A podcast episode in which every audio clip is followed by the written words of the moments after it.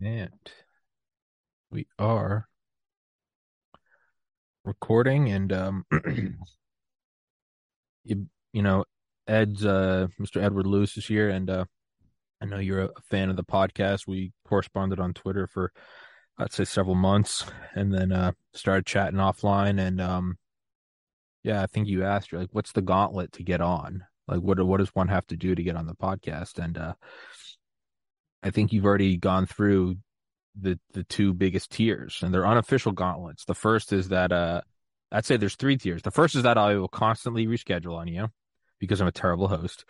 The second is is on the day we do it, I will constantly push it back by 5 minute increments or 10 minute increments, wearing the patience thin. And then third, I will normally come on and say, "Hey, I'm having some chronic anxiety today, which I've dealt with every day for the past I don't know, 12 years." Another day is here, and you're ready for it. What to wear? Check. Breakfast, lunch, and dinner? Check. Planning for what's next and how to save for it? That's where Bank of America can help. For your financial to-dos, Bank of America has experts ready to help get you closer to your goals. Get started at one of our local financial centers or 24-7 in our mobile banking app. Find a location near you at bankofamerica.com slash talk to us. What would you like the power to do? Mobile banking requires downloading the app and is only available for select devices. Message and data rates may apply. Bank of America and a member FDIC. And uh, at this point, if the person is still willing to come on the podcast and not wring my neck, well, then I'd say you've you've gone through the gauntlet. So, um, but before we continue the conversation we were just having, Ed, introduce yourself, my man. Yeah, well, hello, Tommy. I am indeed a big fan of you. I love your show. I love following it, and it's a, an, an honor to be here. So, I'm Edward. You might recognize uh, my accent, it's uh, British, and I am a, a musician and also a big believer in the blockchain cryptocurrency Chia. Yeah, but how are you doing today, Tommy? I'm good. Uh, like I was telling you beforehand, having a little bit of anxiety, and you asked, you know, what is it like for me? Um, normally it's um, it's guiding in that the times in my life when it's been the most chronic, like I said, 12 years, it started really like August 2010. And uh, that was my sophomore year of college. I had terrible grades and I had no idea where I was going. And I was partying a lot. I was drinking a lot and gaining a lot of weight, gaining a lot of weight and going nowhere fast. And that anxiety pushed me to kind of cut the shit, start studying. And ultimately, I would say in hindsight, it pushed me all the way to medical school. Um, and in that sense, it's very beneficial. It took me from a a route of going nowhere fast to a route of relative success. Other times, it's not really been beneficial. Um, but I would say even up to like a month ago, it was probably beneficial. It was kind of I can see in hindsight, and you can never see it while you're in it. You can never see the lesson being taught while you're being taught it. It's only in hindsight and I think what it had been showing me most of 2022 is uh, cut back on the booze, cut back on the fast food. Uh, if you're not happy with your weight, stop fucking eating, stop making excuses. You can't pull the I'm old now card because I'm friends with Delta Force guys who are 60 and could kick the shit out of me. So there are days like today where it doesn't necessarily seem to be beneficial. Like I'm I'm putting away money I'm working nonstop on the podcast, always striving for it to be bigger and better. Next month, I'm moving closer to family.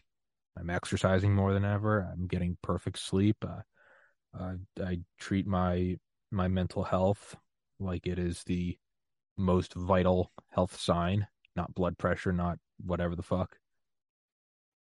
I think I'm a good person. And yeah, and then there are just days like today where there's just like a rising frequency, almost like static. And you'll drive yourself mad if you try to find the source of it. It's because if you find the source of it, and that if, big if, it's normally in hindsight. Like, oh, I'm being a bad boyfriend. I'm, I don't have a girlfriend, but yeah, I'm being a bad whatever in a relationship. I'm being a bad friend. I I stole from somebody. I'm I'm blaming others. I'm not taking responsibilities on myself. I should be bettering myself. Or I'm or I'm doing actions that I know harm me. You know, I'm I'm someone that unfortunately for really since my concussion this past May, I've kind of learned that I just can't drink alcohol anymore. I get panic attacks the next day. Not not hangover anxiety, which is a normal thing. I mean like have to convince myself not to call an ambulance. So in hindsight, that anxiety is good. Then there are days like today where everything's good, everything's going up. But for some reason, there's a little just kind of electricity. And instead of going mad trying to figure out what it is, sometimes you kind of just got to bite the bullet, work through it, and there's never a moment that you realize the anxiety's gone. But there's never a big, oh, it's over. All of a sudden, you're just doing whatever, putting away dishes, folding laundry. And you're like, oh, I'm not anxious anymore. So that was a really long answer to your question, but I hope it sufficed. You know, alcohol is never good, is it? It's, uh, I think it screws with your sleep so much that people who, even if they just drank like a couple of times a week, they may have never properly had deep sleep for like years and years because you sort of get disrupted. It takes uh it takes 21 days for your cerebrospinal fluid to completely go back to levels prior to consuming alcohol. So if you're like me, where I drink once a week, yeah, it'd probably been well over a year that the actual, I don't know, fluid that my brain is soaking in was at the levels where it should have been.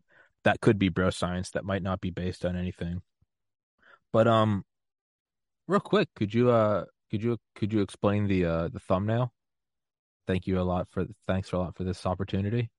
All right, I'm I'm I'm guessing I'm Rogan and you're Elon Musk. No, no, you're Elon Musk and Joe Rogan. Oh, oh, well that that's just a. Now you're just kissing my ass and making me feel good, but I'll take it. I'm not going to turn down a compliment. I thought it was. I thought you were Musk and I was Rogan. I thought we were both uh, ah, it does astronomical like figures. Yeah, I like it. I like that more. Who's who? I, I don't really. I kind of like in the second frame. In the first one, you have Elon Musk meets Joe Rogan written in written in red and with a uh, a yellow backdrop. But in the second one, it's just white text with no border, and it kind of looks like Elon Musk melts Joe Rogan. Kind of like that. I kind of, but I kind of like that idea. It kind of seems like a. It could either be that could either be interpreted as like a like a felonious murder, or a, a fucking badass like hybrid human. I don't know. What are your thoughts on that, Ed? To please the YouTube algorithm, they're gonna have to keep going to crazier and crazier lengths. So melting Elon Musk could be what's needed in the future. Do you think that's the only way? That's the only way we're going to garner views is is to just have Musk melt Rogan. That might be that might be the only way to to get this thing going. I don't know, man. the way the world's going. Yeah. Um. So um, we chatted last week or the week before about Chia and Bitcoin, and we can definitely go into that. But you had mentioned kind of, and this is where I think actually some of the best podcasts come from is just like a side note somebody will drop. Like I had on one guy and we were going to talk about, I don't even remember what. I think it was like weightlifting for the mob, and he just casually dropped that his uh his mom his mom was a lady of the night in the 50s and 60s and she slept with Jack Ruby, the guy that killed Lee Harvey Oswald, the guy that killed Kennedy. And I was like, wait, hold the fuck up. What? and I, I was like, fuck the fuck. I don't give a shit about the mob. What the hell? And he's like, oh yeah, no, my mom, uh, this guy's like 65. He's fucking, he's just a, built like a tank. And he's like, oh yeah, no, my mom was a, she was a hooker. And he's like, I'm, I'm okay with admitting that. Like, I love her or loved her. She passed on. He's like, but yeah, she, uh, for a while, she was sleeping with Jack Ruby just like we have to go you can't gloss over that like we gotta we gotta I know it's like a shitty overused meme, but it's like record scratch. Like, hold the fuck up. What? So when you and I were chatting, what was it last Sunday? Um, Bitcoin, Chia, crypto, blockchain. You were kind of explaining it all to me. You just casually dropped that on September 11, 2001. yes, you were taking you took psilocybin and you witnessed 9/11 on psychedelics. Correct. Could you please elaborate on that cuz that is something that I can't just I can't just gloss over. Like that's insane. No, and we've got to come back to the Jack Ruby. I, I wanted to find out more about that, but yeah, digging into this. I shot Lee Harvey Oswald on mushrooms. Yeah. Uh, so that's the real story, Ruby. Pupils the size of just saucers walking in there, singing "Lucy in the Sky with Diamonds," blast, shoot fucking Oswald in the stomach. That's like honest. I wonder how far from reality that it because right, it is kind of. There are a couple assassinations that like do kind of make you wonder about MK Ultra or Project sure. Monarch, right? Lee Harvey. Sure, it was sketchy, but that guy was also kind of unhinged. If you go and read about him, he really was kind of delusions of grandeur. But Ruby was that was weird. He was like he was kind of like a, a well-known guy in like the Dallas kind of seedy underworld, and then he just walks into a police station. Yeah, and that was yells. the building seven of. Yeah, yeah, it was correct. It was the building seven of that. It was bad, but like, and then Sirhan Sirhan, right, walks up and shoots allegedly shoots Bobby at the hotel. Those are ones that. I mean, is it completely out of the realm of possibility that he was on some form of psychedelic? Yeah, I think that they condition them with psychedelics and sort of hypnosis. Yeah. So then it's almost just like telling someone to do it, I think. Yeah, that is that is insane because I mean MK comes from mind control, control of the K. The original I think I don't know if they barely started the experiments, but it started in I want to say like Auschwitz Birkenau or something. Yeah. Um and then obviously we we all know about paperclip operation paperclip with rockets but i mean we brought back nazis for every program including that it's not at all a stretch to say that i mean it is but it's also not to say doing mushrooms and shooting lee harvey they're probably not that independent of one another no because they're picking out people who have got malleable minds it's not like they're coming to someone like you and who's an independent thinker, but probably people who fought in wars or something are, have been traumatized on some level. So I, I guess that taking acid or something would be an escape, but then they can be manipulated. So I could fully believe that that could happen. Yeah. Well, that is the idea of of MK Ultra, right? Is the idea that it's like meditation. You're supposed to go like really far inward, really far inward. And it's like if you want to manipulate the whole universe, you wouldn't like blow up planets and destroy stars. You would go down to the atomic level, subatomic, and you change like the gravitational constant by a decimal point. And mm-hmm. that would ripple out to the rest of the universe. Like meditation, you kind of go deep. And then in a way, therapy is like that. It's not meditation, but in the same sense, you kind of get closer and closer to the core and whatever the problem is, whether it's like trauma from a war or you know childhood abuse or rape or whatever, you really kind of get closer to like it's like abandonment or it's fear of death or and once you get to that very like bottom of the foundation, it's almost like pulling the thorn out. And then from there it ripples outwards. And from what I've read and from what I understand, the concept of MK Ultra or Project Monarch, which officially was never recognized, is that you introduce such insane levels of trauma to someone that you kind of clear the slate. And in that clean slate, you can program them. That's at least what was hypothesized. I don't know if they ever actually followed through on it. But yeah, if you didn't have a if you didn't know what you were expecting and plan for it. Like I read about psychedelics for years before I ever did it. If you didn't know that and you were just given them, and then not only that, you weren't in a. I read about them. I went to a beautiful place out in the sun, out in the woods on a lake with a friend who I trusted, and we had some alcohol in case we got too fucked up, and we were we would use that to calm down. imagine being put in a terrible place and not even knowing what psychedelics were, and then somebody consciously trying to induce trauma. That would that would shatter your mind. Yeah, when you're high on mushrooms, seeing something horrible that multiplies it like a hundred, so that's doing something deliberately nasty. Could I so think that that's what they do.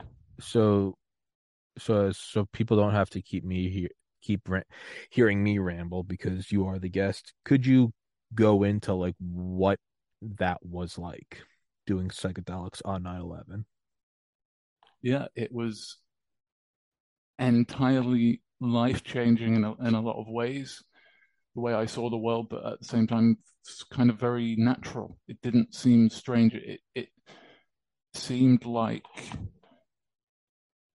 it, not that it was meant to be, but it just seemed natural. That's all I can say. So when the planes were flying in, I almost felt like I saw it for what it was, and it it just felt like it was sort of the fusion of movies and trauma. This is the trauma-based mind control. So when I look back, I sort of escaped it, I think, because I was on mushrooms Mm-hmm. and sort of realized, oh, hold on a sec, this the media is fake. If this event is fake, the media is that mind control. That's what I concluded. That's actually a that's a fascinating take because well on one hand you have the I want to go to the natural aspect of it. That is kind of a beautiful thing. I honestly think that that weed is more anxiety inducing than LSD or mushrooms. I would Mm. always smoke weed, but I was always scared to do psychedelics. And now that I've done psychedelics, I'm like, yeah, no, weed's scarier. On psychedelics, you do. Uh, the late Richard Alpert, aka Baba Ramdas, would talk about his guru, Neem Karoli Baba, a guy who died in like the 60s. and um said he'd be talking to Neem Karoli Baba, and Ramdas lived in India When you need mealtime inspiration, it's worth shopping Kroger, where you'll find over 30,000 mouthwatering choices that excite your inner foodie. And no matter what tasty choice you make, you'll enjoy our everyday low prices, plus extra ways to save, like digital coupons worth over $600 each week. You can also save up to $1 off per gallon at the pump with fuel points. More savings and more inspiring flavors make shopping Kroger worth it every time. Kroger, fresh for everyone. Fuel restrictions apply. A couple of years and helped raise money from because he was a Harvard professor before that, so he raised money from all his old contacts and um helped fund over like a million surgeries in India for like uh, cataracts removal or something. Um, some like low technology uh, surgery that would allow farmers, people that you worked with their hands, would allow them to like see up close. So instead of, you know, because in kind of if you're in like a backwards you know, if you're in a lower caste of a poor nation, if you're not working, like you are a burden, right? That's why a lot of them have so many kids, so that they can help feed the family. So he he funded all these, I think like 1.3 million surgeries over like a decade. Just you know, just a good guy doing the Lord's work. And um, he asked his guru, you know, he's like, I don't. This is like the 60s, like late 60s. And he was like, I feel like I'm not doing enough. Like you have the Cold War ramping up. You know, you have you have war in Vietnam. You have you just have you just wanton slaughter around the world as the proxy armies are going against each other. And he was like, I don't know what to do. Like it's too overwhelming. Like I can't I can't fight the forest fire on my own. And apparently Neem Karoli Baba looked at him and goes, Ramdas, don't you see how perfect it all is? And he said at the time he was taken aback and almost kind of angry at him. He was like, How the fuck can you say it? Look how perfect it all is. But like 40 years later, he goes, I can I can now see how perfect it all is. Like it's all just karma flowing perfectly. Like everyone is on this world getting the exact lesson they needed. We're using each other's karma. You're binding karma.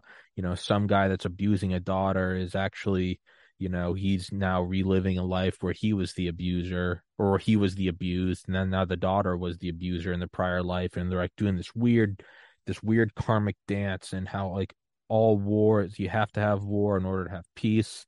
I think the quote was you have to have hippies in order to have police, and you have to have the police in order to create the hippies. It's all just like a beautiful yin yang dance. And he was like every war and skirmish and starvation and rape. He goes, you start to see it as just perfect pieces of the puzzle. And that sounds like a very cruel thing to say. But I look back on losing a brother and man, as bad as that was, and I would do anything to bring him back. Because I can't bring him back, I have to do the next best thing and find the good in it. It has liberated me more than any psychedelic ever could. It has shown me that I too will die, and everyone I know will die. Act accordingly. And I don't know if I'm putting words in your mouth, but it kind of sounds like that's I like I could I can abstractly theoretically get what you're saying where it seems so natural that this would happen. Mm. Yeah, that natural feeling that when I took mushrooms, I'm I haven't done mushrooms for a fair amount of time, but it just gave me this feeling of perspective but it's like I could see exactly how the world was for about two hours or three hours or mm-hmm. something. So to witness that event with that clarity, yeah, I just always remember the newscasters saying so quickly, Osama bin Laden is to blame. And I was thinking, how do they know that already? The, the yeah. towers had not even fallen down uh, or, or, or they're in the process. How do they know that? It, it doesn't make any sense like this is meant to be a chaotic thing. So the hypnosis is going along with the insanity, which is obviously the media. That's that's why I said on the first slide, the media is the problem. So as much as the good intentions of yourself and the Alex Joneses and everyone else is still 0.001% of the world's population know what's going on. Yeah. So until you can change those numbers, uh, it's like it, you, you've not fully won the battle, I guess. It's almost like um, I hate scary movies, and but every once in a while I'll find myself going. Thank God for YouTube, even though you know, even though I hate YouTube with every fiber of my being, but thank God for YouTube because it allows you to go in and just find individual clips of scary movies, right? So you you know it's coming. You're not getting blindsided by a jump scare. Like you can go and you can go quote hide out in the comments, right? You always see in the comments like who else is hiding out in the comments, right? And just scrolling, like putting a thumb over the screen. You don't want to see the whatever it is, the witch or the demon. Um, but every once in a while, I'll go down like just a little rabbit hole and I'll be like, why the fuck am I doing this? Why the fuck? And I'm doing it at 3 a.m. And I'm like, why? Why am I doing this? And I'm 32 and I end up sleeping with like the bathroom light on. And, and then sometimes I'd get kind of like fucked up, like get a little drunk and watch it.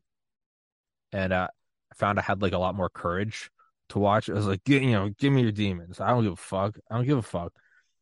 And then what sounds like a terrible idea getting high and watching it. It was actually sort of like a bell curve.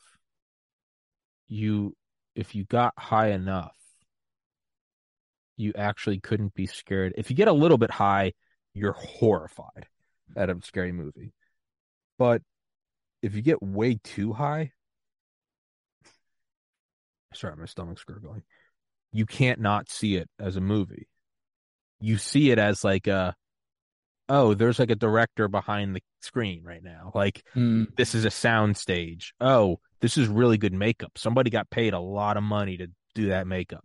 They're the best in Hollywood. I wonder what their story is. They're probably watching this movie like this is my best work. Like there's an actor in there. Like how many times have they done this scene? Like, you know, in between takes is the demon sitting with like the little girl or something and they're just chatting about what and it's like it almost pushes you like beyond the veil. You like you you go up to the edge and like you you touch what's supposed to be a wall, but instead it's just like a like like a curtain. Like you're like that's not solid. Mm.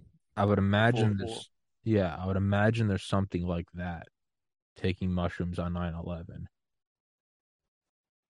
where y- y- you're not sucked in by the horror of planes hitting buildings and people being burned alive, but rather by the absurdity of like, how do they already know who did this?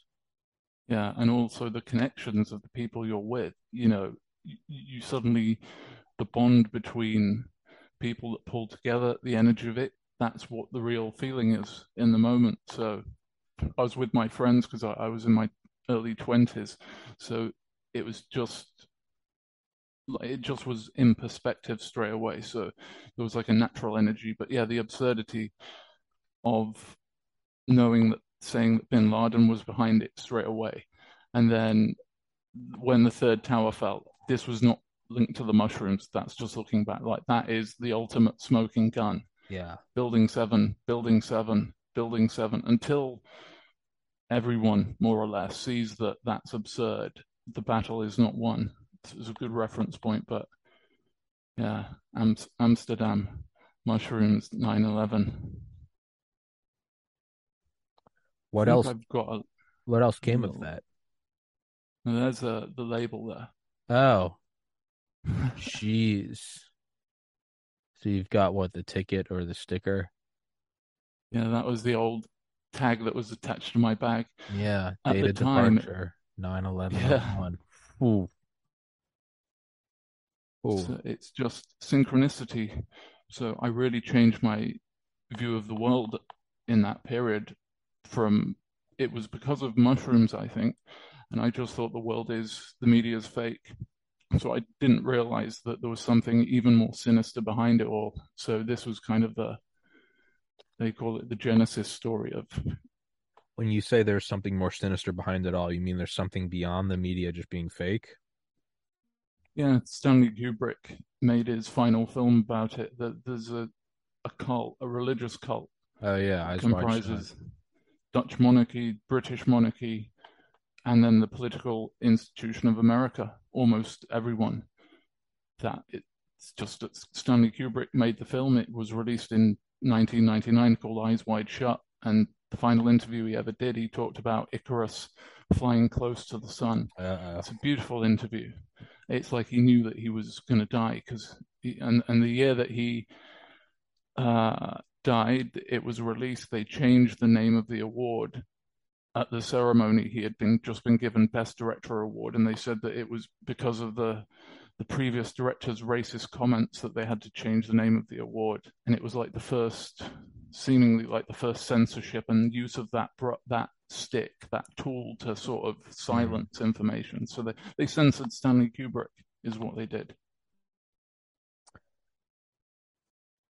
do you think this is a this is a case of hiding the conspiracy in plain sight? Because like we all know there's right there's the military industrial complex and then even older than that their banking interests. Like we all you don't even have to be a quote unquote conspiracy theorist. You just you kind of got to be a, an adult to be like yeah what are you what are you fucking stupid? Of course money runs the world. But do you think that this is like another level past that? Like i have no problem believing that like intelligence agencies hold governments hostages and presidents and prime ministers and queens and premiers and whatever like they're probably not totally in charge. You have some you have a cabal of people of wildly intelligent people of military leaders just behind the stage kind of controlling each pawn. And then those pawns are fighting each other. So in a weird way it still kind of is independent leaders you have like the american mafia the russian mafia the chinese mafia the, the mafia quote unquote being the intelligence communities but I know at least I've and I and I and I like to believe because it just seems fascinating objectively. I mean, it's evil, but it's also fascinating. The idea like there is like a cabal behind it all. I mean, what better way to kind of deny it than just outwardly put a movie about it, right? It almost seems too ridiculous.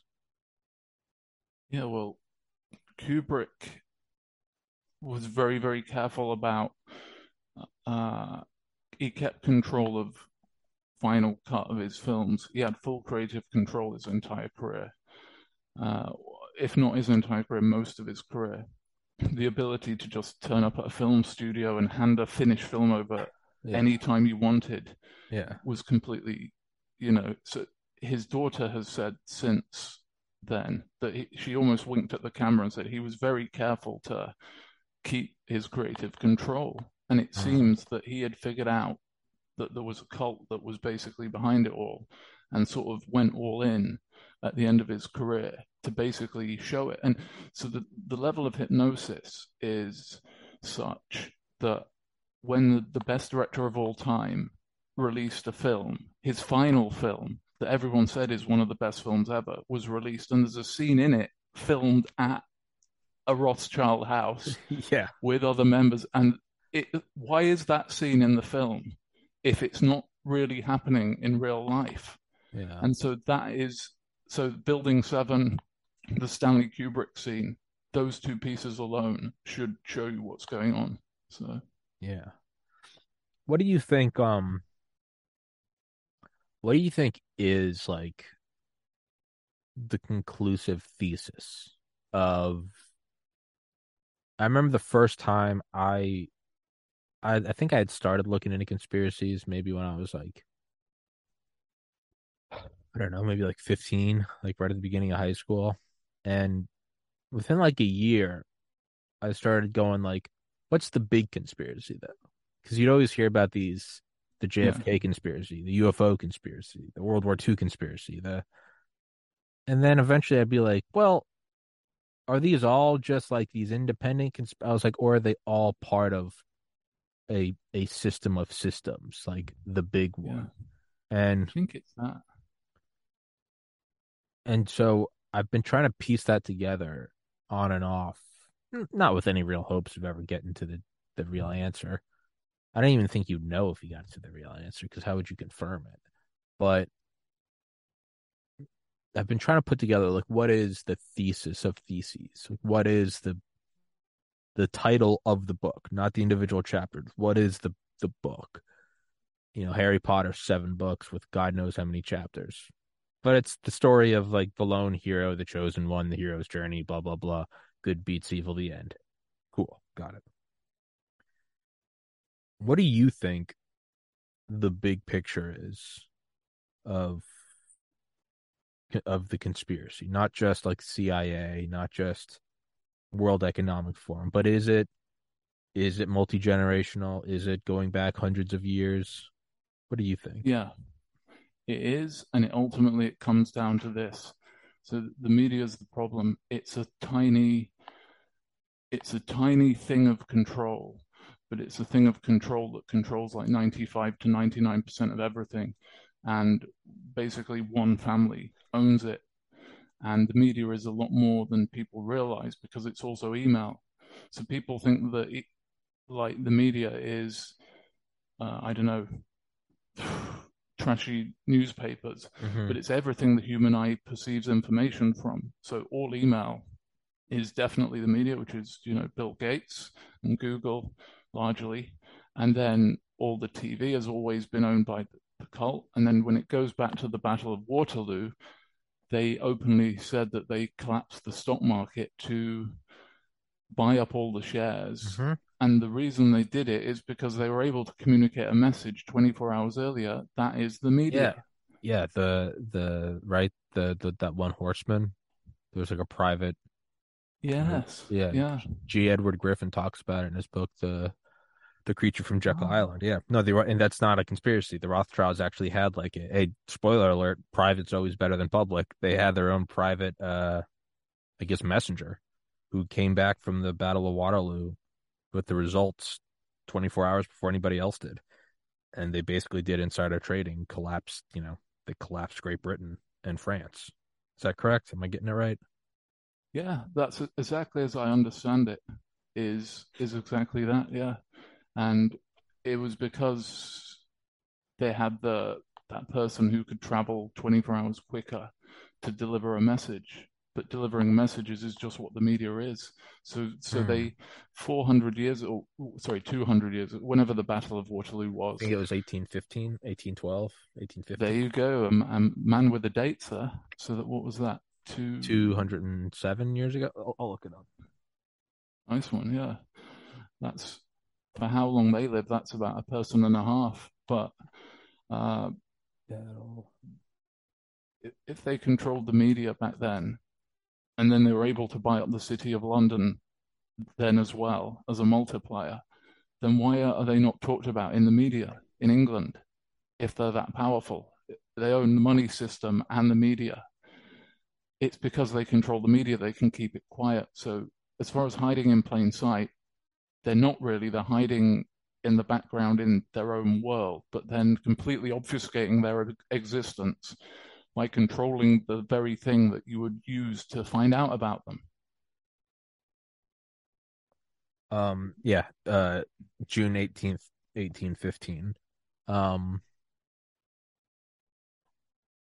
yeah, that that's kind of an interesting way. And for people that are watching, they might think that you and I planned this conversation because you are you seemingly have slides that go hand in glove, but this was not planned.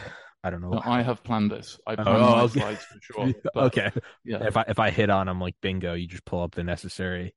Um, or we're just we're just kind of we're just on that that vibe that that frequency. But um, it kind of makes me think of uh, I love the Far Cry games, and I'm playing my second Ghost Recon game right now. I played Ghost Recon Ghost Recon Wildlands, and now I'm playing Ghost Recon Breakpoint.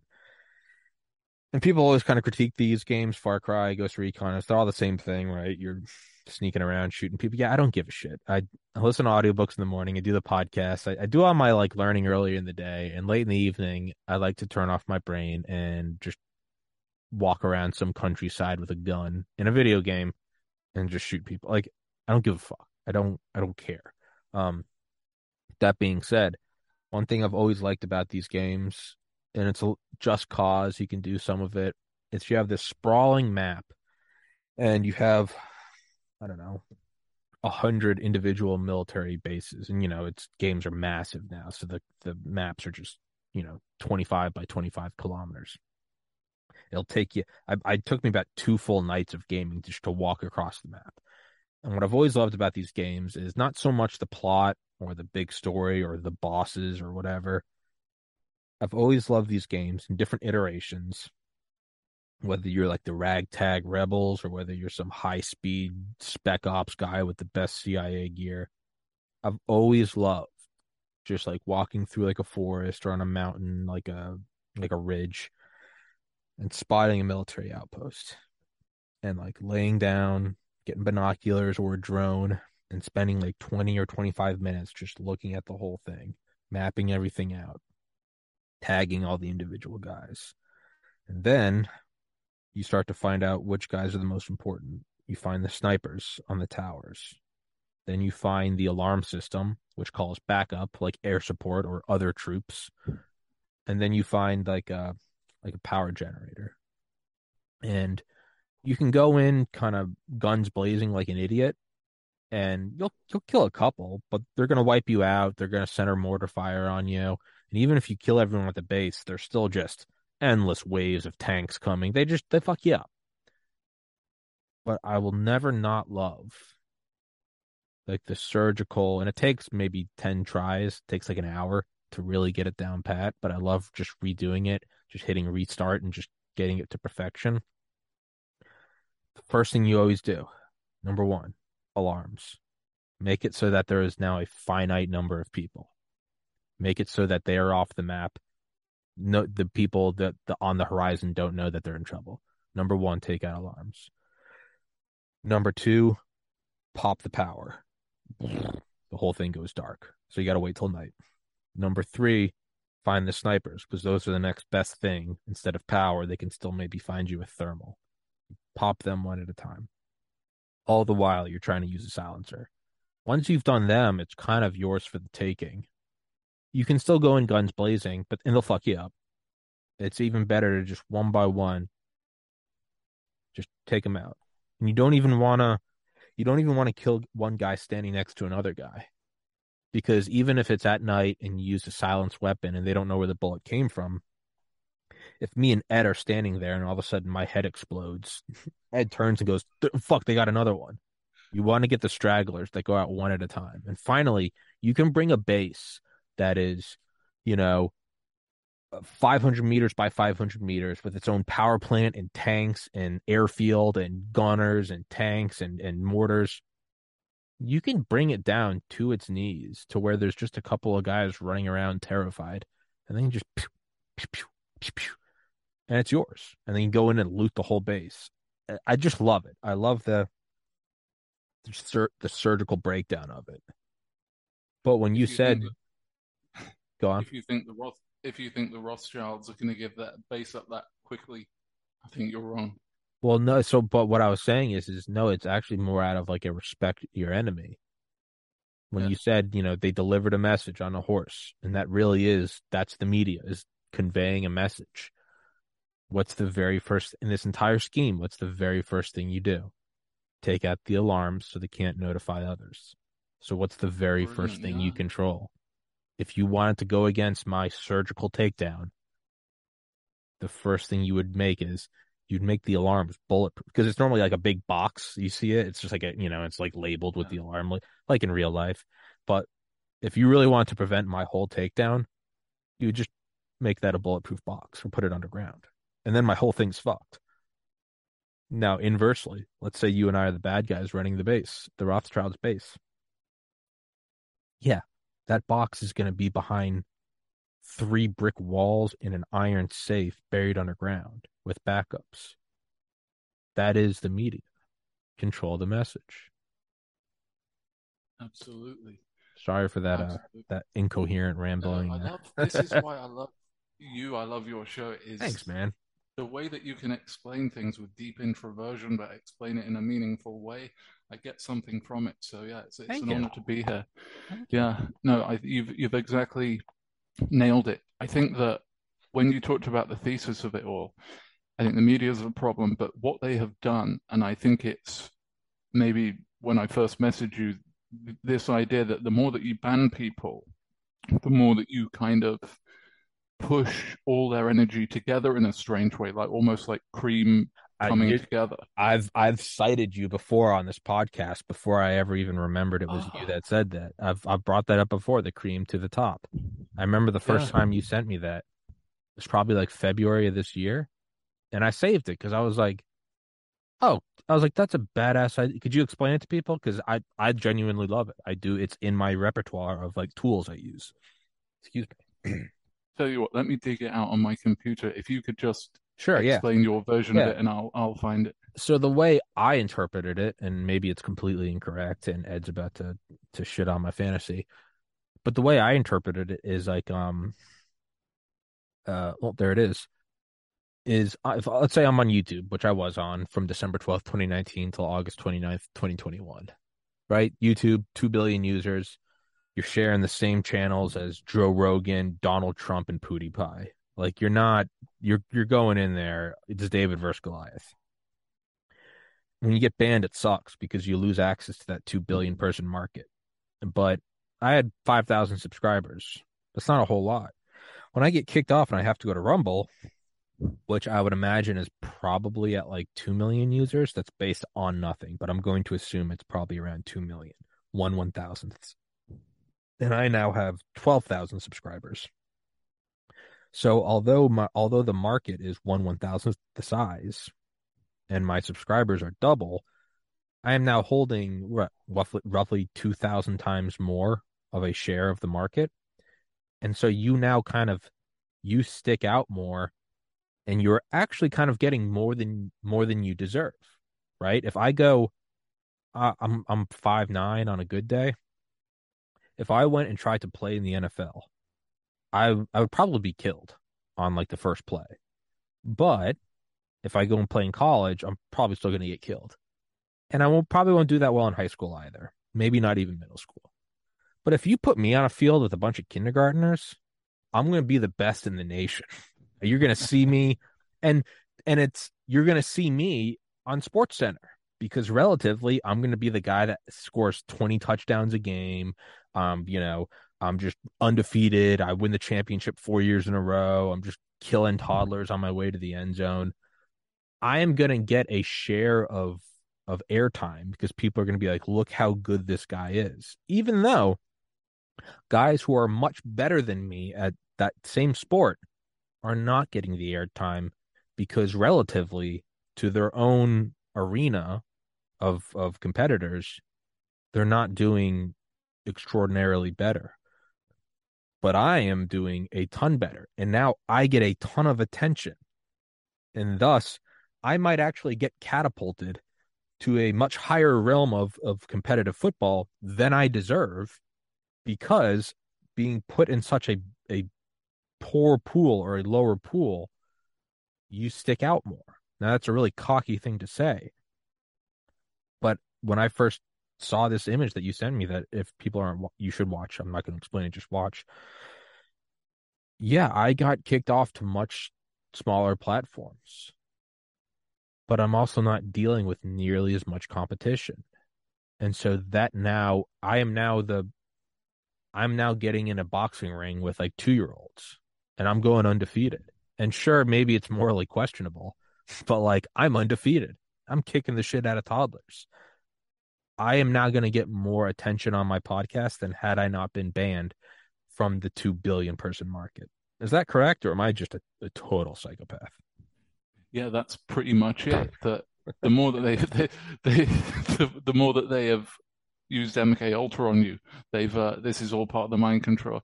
But yeah, you you're creating a critical mass of influencers and thought people really more than anything by banning people.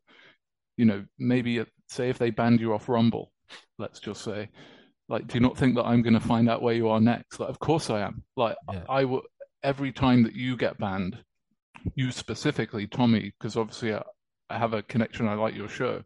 I, like, it could be like, well, we're only going to do the podcast like live from Australia once a year. It won't be broadcast, but I'll just stand over in a corner.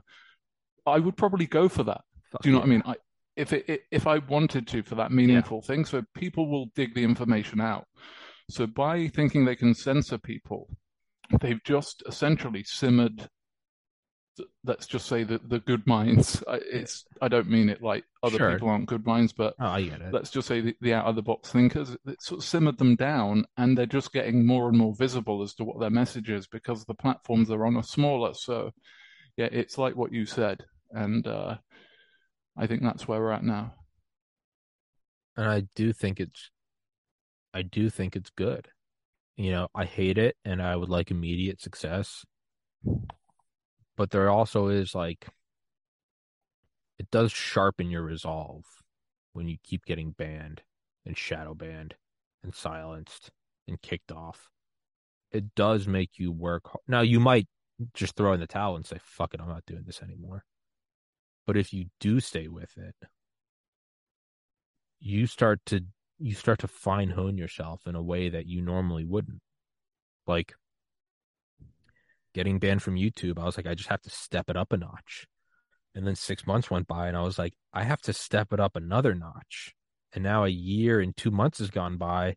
And whenever I think I can't push it further, I find myself going, you just have to push it further. And when the views on Rumble started getting froggy like two months ago, and they're still kind of froggy, it kind of feels like they're messing with it. You can cave, or you can start uploading to more platforms. You can start trying to get bigger guests. You can start working longer days. In a way, it is a gift. It's a, it's pushing you against.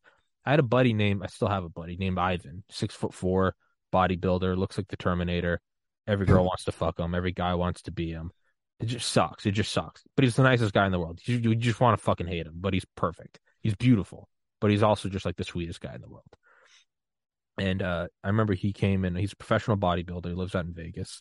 And in 2015 or 2016, he came in uh, just when he got his citizenship. Uh, he came and lived with me for like a month in Georgia, and uh, we went to the gym every day together. And at that point, I had been working out for like 12 years. And I was in a bit of a bad spot. It was two years after my brother died, so I wasn't working out as hard as before.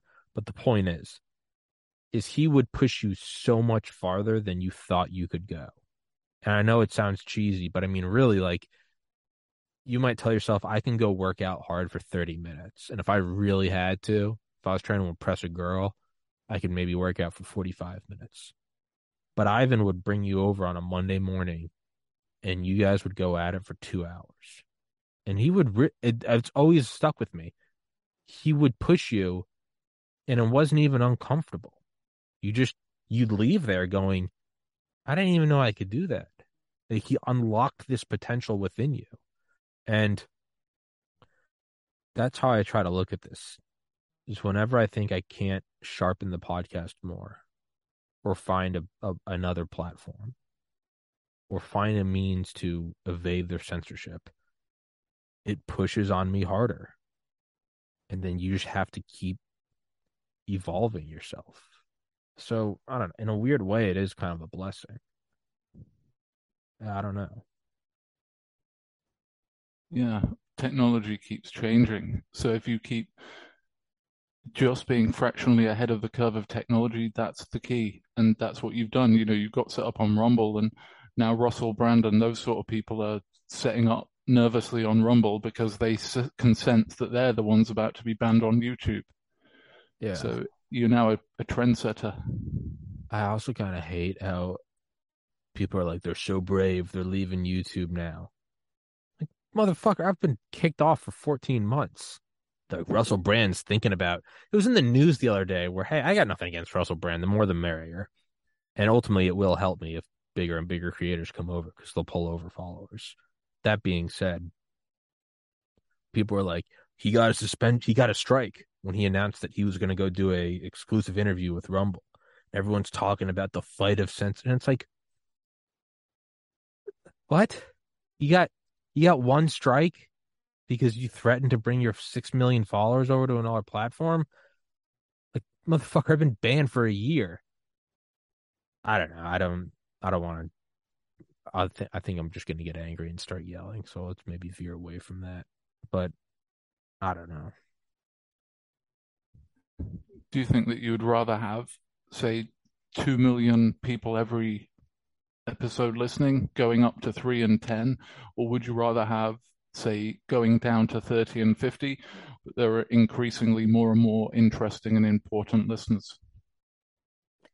Probably the latter. You'd probably want the more the more resolute crew of listeners. There's definitely like um there's definitely some ego in this. Um you know, like when I was pre med and I would study nonstop and I would score a 99 and the class average would be a 50 it wasn't enough that and it's not like that meme like it's not enough that i succeed others must fail. It's not that i don't take any pleasure in anybody else failing. To me it was just it wasn't enough that i got an a. I had to know that that i was not only doing better but that i was doing the best. I had to know that because if you're studying 10 hours a day 7 days a week and you only kind of do better than the guy that's like partying all the time, then you just feel fucking stupid. So like I wanted some I wanted to have something to show for my work. And what was so upsetting about is studying for the MCAT for nine months or 10, whatever the fuck it was, uh, September 2012 to May June 2013. I couldn't get above like the 50th or 60th percentile for nine months. Was taking all these practice tests and some people are like, dude, that's like a solid, that's like enough to apply. But I was like, I don't want like enough to apply. I don't, I don't want to just, oh, you, you gotta be, you passed. Like, no, I was, I knew I was putting in more work than anyone else. And like, I want, I wanted for myself to see that I was achieving more than the average person. And I finally broke through in like the final seven days of studying. I just, I just like pushed through like the bubble burst and I just fell through. and I ended up scoring in the 95th.6 percentile. And I was proud of that. I still wish I did better. But the reason I say that is, is like, to me, the idea of this podcast being successful is getting 10 million subscribers. To me, that's like a respectful number. A million is still cool, but there are some shitty channels that have a million. A hundred thousand is, I mean, again, a good a good benchmark, but it's not what I want. There's definitely some ego in this, and that it's not just money or not just whatever the fuck like I know I'm putting my heart and soul into this. I know I study whenever I have like a book on, I have a, guest on to talk about their book. I, I fucking study it like I am taking a test. yeah, always, always non-negotiable. You get eight hours of sleep. You go to the gym. You you meditate. You just you show up every day like it's the fucking championship. And I've been doing that for 936 episodes. And yeah, I mean, Dr. Malone, Dr. McCullough, they got interviewed them months before Rogan did, multiple times before Rogan did. And like, there is part of me that like it's not enough that I just pass the test. I have to know for my own sanity that that I was studying for a 95th percentile grade. Does that make sense? Yeah. So is it more important to have done the work or more important to get the outcome? The two, what I'm getting at is, is the two have to be intertwined. If you just get the outcome and didn't really work that hard, I don't think it's as sweet. And if you do That's just sure. if you just do the work and get an okay outcome, that's very bitter. I want, and who knows, maybe there's something deeper than that. Maybe that is me just trying to make sense of an absurd universe, trying to find maybe it's not even success of a podcast. It's just some weird yearning for logic, right? If you do work A, you get product B. Who knows? Maybe this is just like a deeply like philosophical thing. I have no idea. I don't give a shit. I want it to work. I don't care if I never meet someone that watches the podcast. It always is a pleasure, like meeting someone like you it always is a pleasure to meet someone that's like, dude, I fucking love the podcast. I, that that makes my day, and it never won't make my day. But every new subscriber from here on out could be someone that I never meet, and I'm fine with that. Like I have to know that I produced this, and I produced something that was worth it, and something that showed my work. I don't want to just put in the work and like do okay. And I never enter something with the mindset of just doing okay. To me, that that is a form of torture. Is to just get a passing grade. I'd rather not do it at all. Or I'd rather fail. And I'd rather be the best failure there is. I'd rather get a perfect 0% on the test. Like if I'm going to fail, I want to be the best failure. That's what this is to me. And I, I don't, and then who knows where that, I love how Ed had no idea, but he's just acting as my impromptu psychiatrist right now. But I don't know if there's even like a deeper thing. Is it my own like self worth?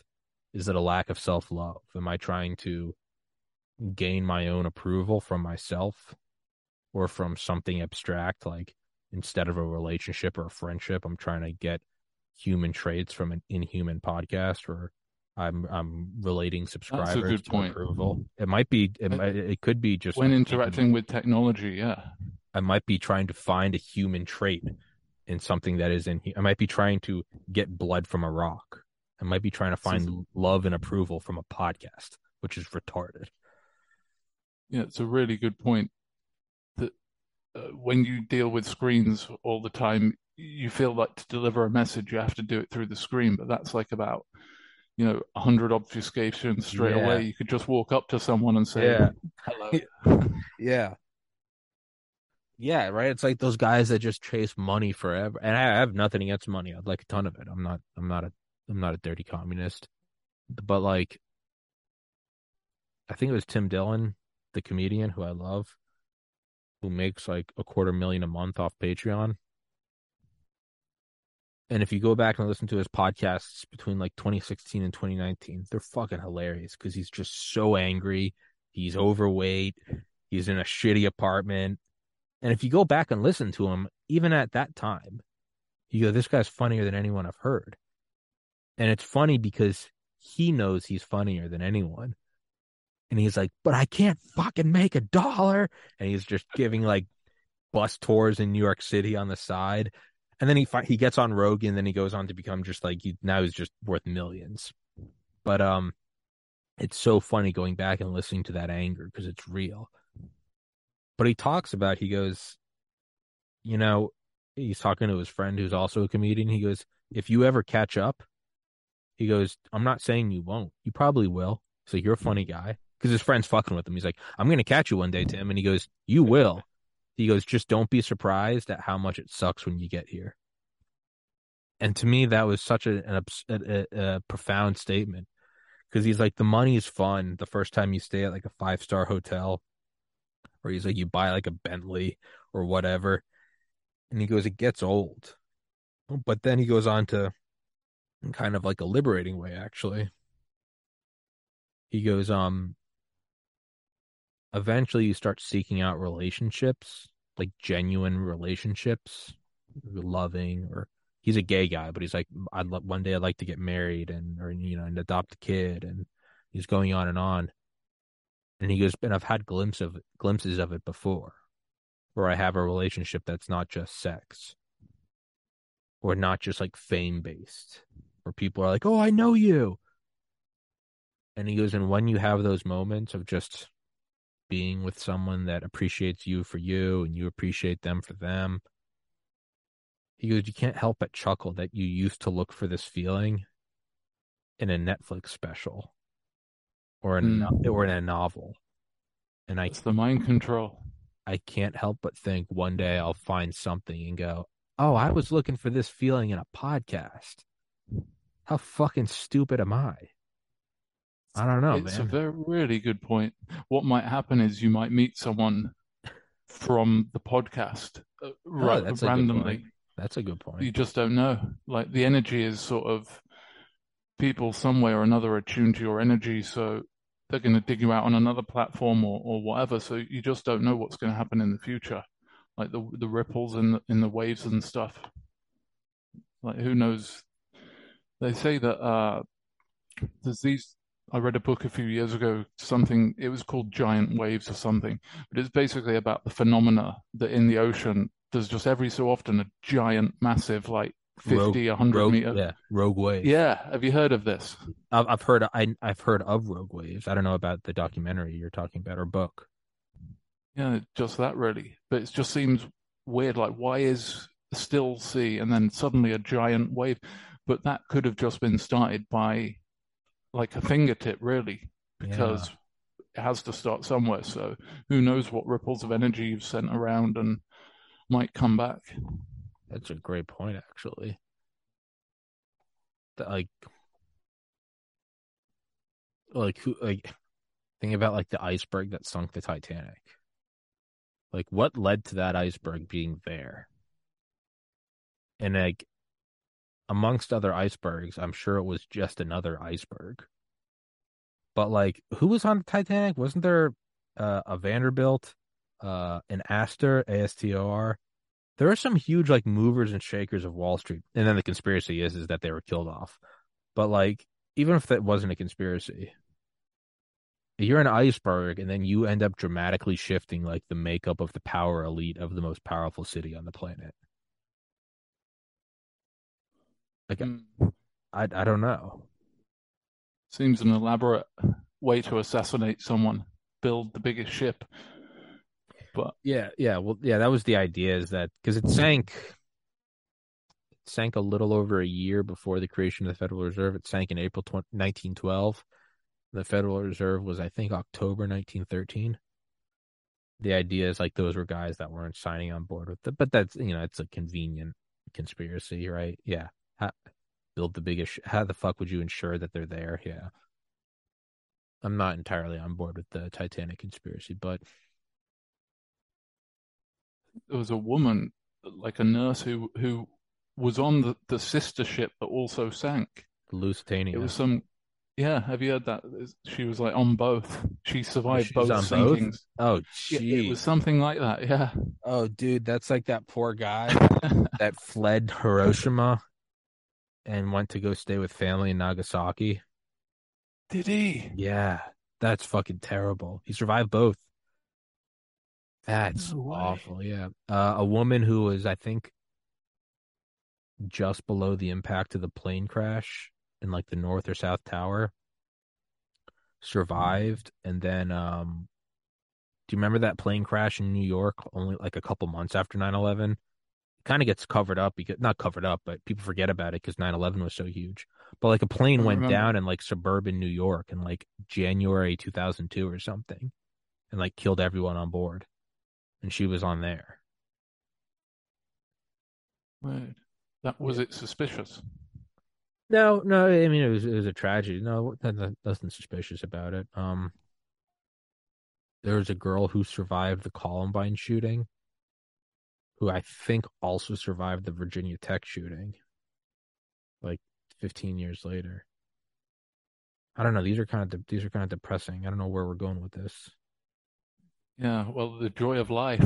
It's better to survive these Yeah. horrendous sinkings and shootings and whatnot. But Yeah, I don't know. Hey, hey, Ed, can you uh do you think you can monologue for like 30 seconds? I gotta go to the, go go use the restroom. yeah, sure, I will. I will Welcome. modestly put you over. Welcome to Edcast. Yeah. Okay, well, it's an honor to be here. Perhaps I will go back to this. So, thank you to Tommy. Thank you to Tommy. Thank you to Tommy. I have been inspired by Tommy and his show, and it was on Tommy's show that I first saw Dr. Mattias Desmet interviewed with Dr. Robert Malone after seeing Dr. Robert Malone on Joe Rogan, and I was like, oh, wow. Uh, Mattias Desmet is the psychologist. Dr. Malone was the inventor of the vaccine. And the conversation they had was just eye opening. It changed the way I saw things a little, confirmed what I was thinking. And that's all thanks to Tommy. So I, I kind of realized that what had happened, the media had essentially had changed and the cream had risen to the top. Uh, Tommy is the new generation, so it's it's an honor to be here. So yeah, I should I keep praising him? I wonder if he's listening to this right now. Does he know I'm praising him? But yeah, Tommy is Tommy's the man. That's all I can say. He's a fantastic, introverted, brilliant mind, great leader, intelligent, just a fantastic person. I don't know what else to say. I could just keep saying he is wonderful, one of the best ever in the world ever. And his name is Tommy High Five Carrigan. hey. What's up, fuckers? Um, so, um, I got another podcast in like 20 minutes. So, Where is my man? It's been an honor. um, no, no, let's get let's let's let's let's run let's run the clock out. Um, how did you find this podcast, and where do you see it go? Because I have all of my own ideas, but it's also like um. I don't know. Sometimes people ask me like, "How do I find guests?" And I'll just show them like, "Oh, I just Google their name and try to email them." And like, "Really?" Like I thought you had like a whole team. I'm like, "Nope." I just or they'll have to like, like, how do you? I'll show them like my little studio room. Like that's it. I'm like, yeah, that's it. And like I see it because it's the back end that I see, like the creation point. But on the flip side, like I don't, I can never see how it's received because the one common denominator of every episode is me. So I can never see an episode that I haven't seen before. Does that make sense? So yeah, how, how like how do you receive it and like where do you see it going and how did you find it? Yeah, I I found it because of your interview with Dr. Malone and Dr. Desmet. after the Joe Rogan show. And because Dr. Robert Malone said mass formation psychosis, I was like, oh, oh, I had been hypnotized too. I, it is psychosis. And I realized I was in a different state of it. But I followed him over to your show because I just saw Dr. Malone interview. And then I saw that he was with Dr. Desmet here. So this was like a triangle relationship. It was the doctor explaining his theory to a young, thoughtful introvert who was trying to find the answer. There was nothing in your face, there was nothing in your body language that said you were not being genuine. It's very important. That's why Joe Rogan is so good because you know he's genuine. You can see his body language up close. Same with you. So I feel it's honesty. So hearing Dr. Malone and Desmet talk, I was like, okay, that is what's been going on. That is what the media has done. Algorithms, did that deliberately through programming. So the use of algorithms is a sort of human, uh, hu- what's the word like crimes against humanity. I think is what the algorithm has been used for. But uh, going back to the darkness, sorry, I, I was then coming back to your and where you're going is I just think that people want to hear you talk and interview and ask questions. So wherever the technology goes, as long as you're doing that, I think that the technology will guide it. I got you. Just keep doing what I'm doing, and the rest will kind of figure itself out. I think so. People are going to reach out to you. So if you ask the right questions, you're going to get guests on that want to tell you more. And if you sort of carve the shape of the ice out, you're just going to make your own shape based on it. So everyone's shape is different. But yeah, I think that with blockchain technology, and I advocated for Bitcoin for Chia, I think that NFTs are something that uh, perhaps I could throw a slide up here. Sure. So yeah, to summarize it all, I think if you wanted to focus on a couple of key points, you could look at Chia's NFT One platform, their data layer, and also decentralized identities. Good to have a look at that. And uh, I think that I've seen some of your digital art. I mean, I would love to buy that myself. So if you ever sold that as an NFT, you'd have at least one buyer. But all I right. think that, yeah, I think that's the direction it's all going and this is something and i guess we'll we'll we'll use the last like 15 minutes to do this and we'll, we could kind of uh, dove, uh dovetail this into another episode um could you explain to me and the listener and for anybody listening no this is not planned and no i'm not getting anything from this and i don't think you're getting anything from this what is what it to a layman like me to a knuckle dragging layman what the hell is chia yeah chia is. Can I just get a glass of water? Oh yeah, go for it. It's yeah. it's but two meters away, but I feel go, I need go, to go, go grab it. Go grab it.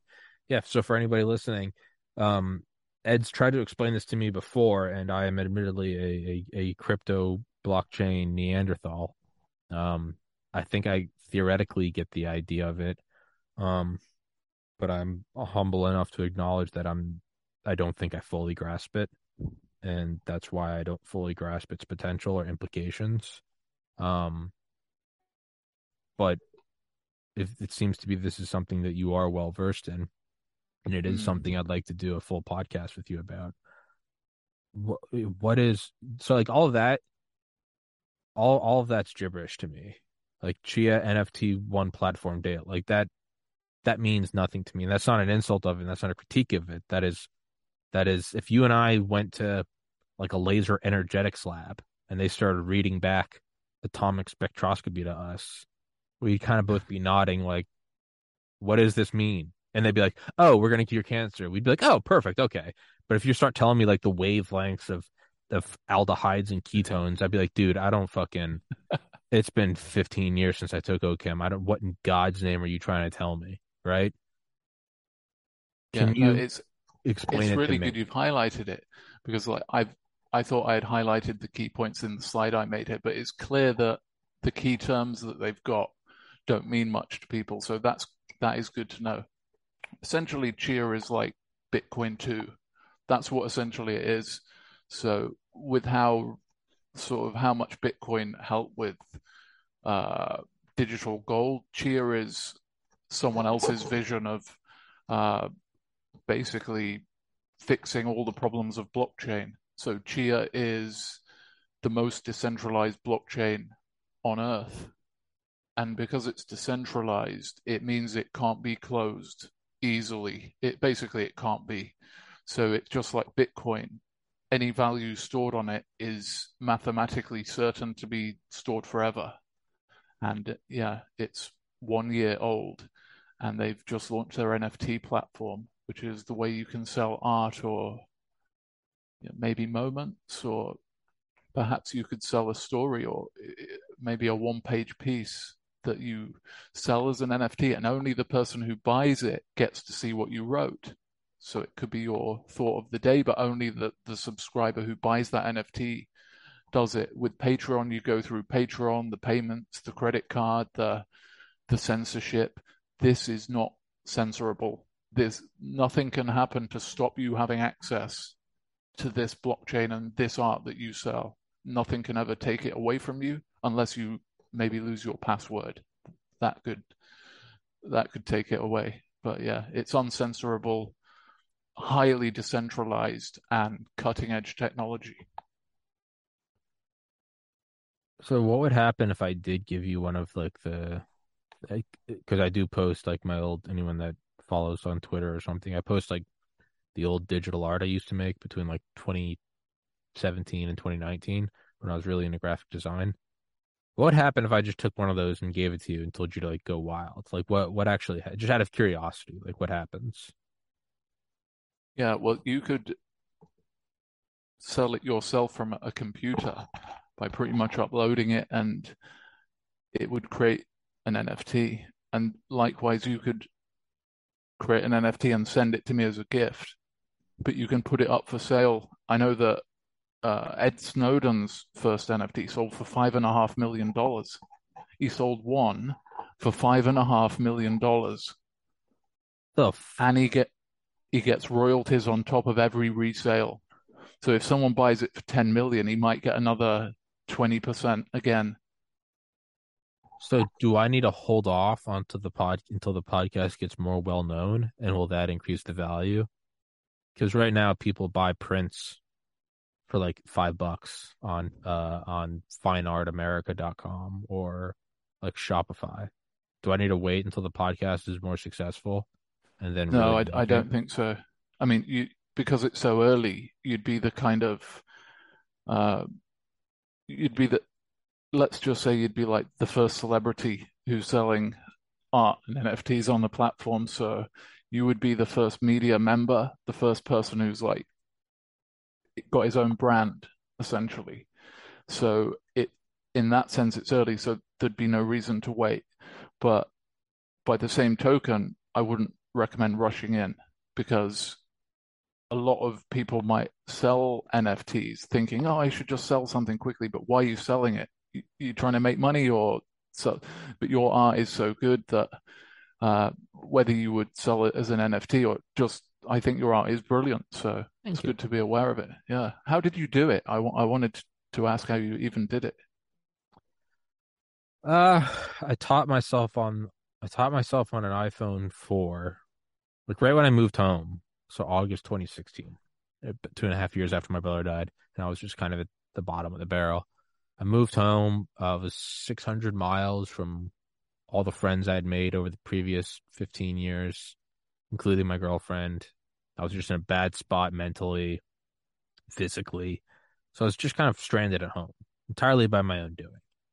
And uh, I'd never fucked with graphic design before, but I downloaded the the app uh, Photoshop Mix. I don't think it's even on the App Store anymore but it was a free app, and there's only a handful of things you could do. But like a good tool, if you can just figure out how to use it, you can really do anything. And just for shits and giggles, I would just make stuff. And uh, you know, a year went by, two years went by, and I was actually kind of getting good. And every once in a while, I'd like make a design for somebody, and they'd give me like ten bucks. And finally, my my mom and dad bought me like an iPad, like 2018 or something, and the the, the processing power was just like a hundred times that of my iPhone, and so I started using like the little stylus, like the pencil, with a huge, you know, 12 inch screen, and I could just really see what I was doing, and I could work with uh 8192 by 8192 pixel images. And what I would do is I would I would really never plan anything. I would just kind of like it was it was very philosophical. It was almost like like Taoism or Taoism. You would just kind of like follow the the middle line. And like you just some things would just feel right. And like so I found like a a really high resolution image of uh King Tut's golden mask. And I was just looking at it, I was like, yeah, this, I'm just gonna like cut it out like perfectly. And I so I'd go in down to like the pixel. And it would take me like two days, but I'd perfectly cut out images. Oh yeah, just I'll put on an audiobook and that's kind of the early things where I started listening to a ton of audiobooks was I didn't know what else to do. And I would go in and make it. And then I'd have like a what am I gonna do with it now? And sometimes I would change the color on it and but for instance that one I was just like it wasn't perfectly symmetrical. And so I didn't know what to do with it. So the only thing that was perfectly symmetrical to it was itself. So I would just copy and paste it. And then so I kind of started just making puzzle pieces out of it. And I made like a circle. I was like, that's cool. And I just kind of did it again and again and again. And it started to take on this weird. And then there's just always this moment when you're making it where all of a sudden it starts to come together and you're like, oh, I got this idea. Like I made like a, like cherubs covered in tattoos. Like I was watching this old video on like Mac Miller about you know he died when he was 27, and I, th- I think that was 2017 or 2018. And I was just looking at his tattoos, and I was just, I just remember thinking like he was so young, and I just had this idea of like what if. And then there's like a famous music video of him where the first one minute is actually like a home videotape of him singing when he was like five years old. And it's like so sad to go back and look at because now you're like, you see him, his parents are videotaping him. He's like five years old and he's rapping. I think the song is Best Day Ever and then it leads into like him in current day. You know, he's just this huge fucking rapper and he's got millions of dollars and he's just got these sick beats. But it's really sad to watch because you see him as this little kid. Uh, I think a lot of it was like I saw my own brother. Like I, I, I get it. My brother was 27, and then I started thinking of like they are still just these little babies, and and then I started thinking of like just like the angelic cherub and so I started taking like high resolution images of like Mac Miller's tattoos and like Post Malone and start overlaying them on a cherubs and giving them like guitars and stuff. And like, what would it be like if the Sistine Chapel was instead like modern day, like SoundCloud rappers and all other stuff? I made one of like the Vitruvian Man, Da Vinci's Vitruvian Man, and I cut that out and then I kind of pieced wow. them together.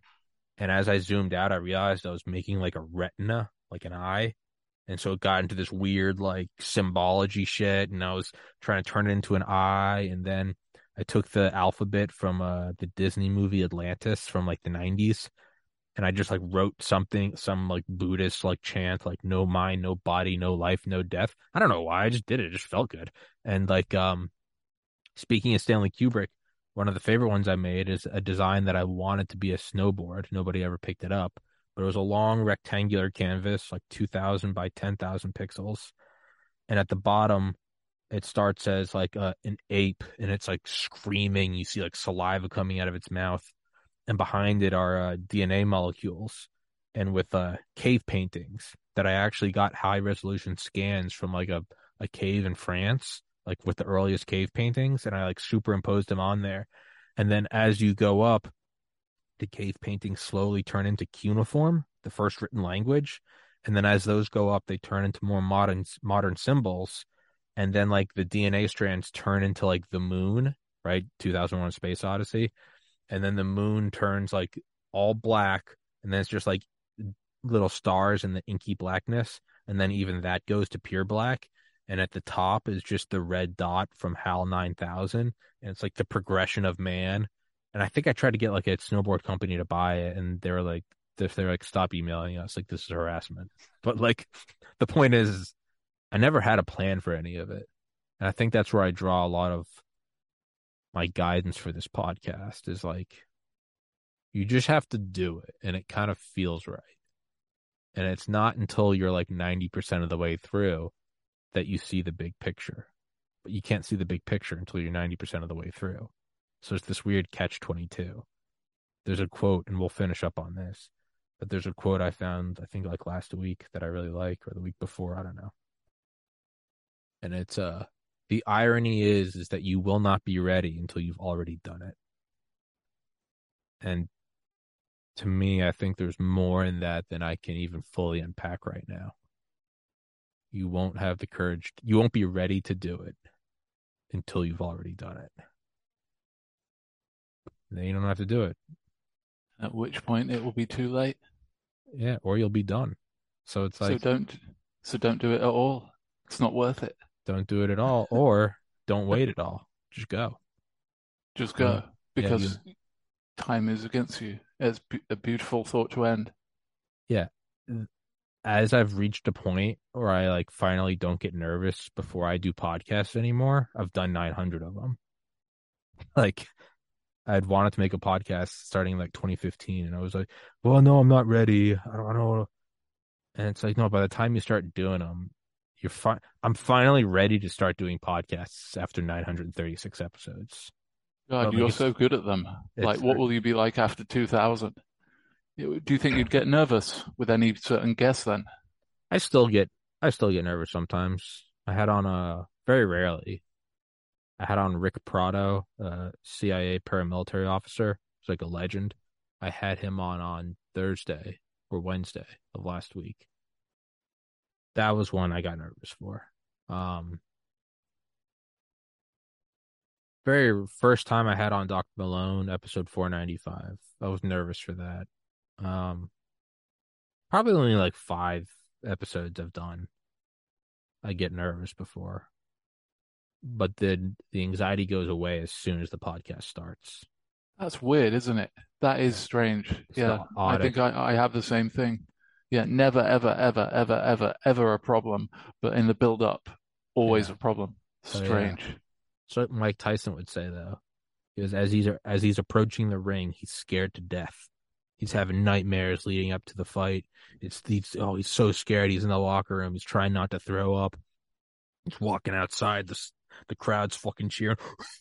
And he gets closer and closer, and the lights are blinding. He's like, "What am I doing? I I just want to run." And he goes, and then I step into the ring, and I'm a god. And I always get goosebumps when I hear that. He goes, as soon as I step in, because the fight's over. It hasn't even started yet, but it's over. I won. Yeah, that's. I mean, that is how I feel sometimes. Is I like I want I get nervous, I'm nervous, and then as soon as I start going, I'm just like, you're in my fucking arena now. Like this is my house. And then it's so weird think hearing me talk about this because the guest is what are you talking about? This is just a podcast. I'm like, you ready to fucking die? It's like, like what? what? I thought we were gonna talk about my book. You're in my house. Relax, dude. This is this is not a boxing ring. This is a friendly Zoom conversation. I'm gonna tear you limb from limb. Like, dude, fuck? Fucking relax. Jesus Christ in heaven. I thought this was gonna be a yeah. Maybe I shouldn't be taking that Mike Tyson logic to a podcast. Maybe there's a maybe there's a fucking lost in translation. You need to call him out, man. Yeah. Call him oh, out. Yeah, I need to get him on my podcast and be like, You're in my ring. Although I think he has a podcast. So maybe that maybe I maybe he wouldn't be in my arena. Maybe I'd be in his. He's into his Alex Jones stuff. Yeah. His he smokes weed on his podcast, I think. Hot yeah. boxing, is it? Yeah, hot boxing with Mike Tyson. I think he did an interview with Alex Jones which is wild. Mike Tyson and Alex Jones. But oh, we got to wrap this one up. I got somebody Take waiting. Take it easy, my friend. Ed, I'll message you right after this. I know it's late your time, so I imagine you're going to bed. I'll message you when this is up. Um, let's 100% do another episode, man. That was fun as fuck. You're a cool guy. I'm glad we met. Uh, I look forward to our future episodes. Yeah, you too, Tommy. Yeah, it's been an honor. So good luck All with your next interview and chat soon. Thank you so much. Much love, Ed. God bless. Yeah. Thank you so much. Take care.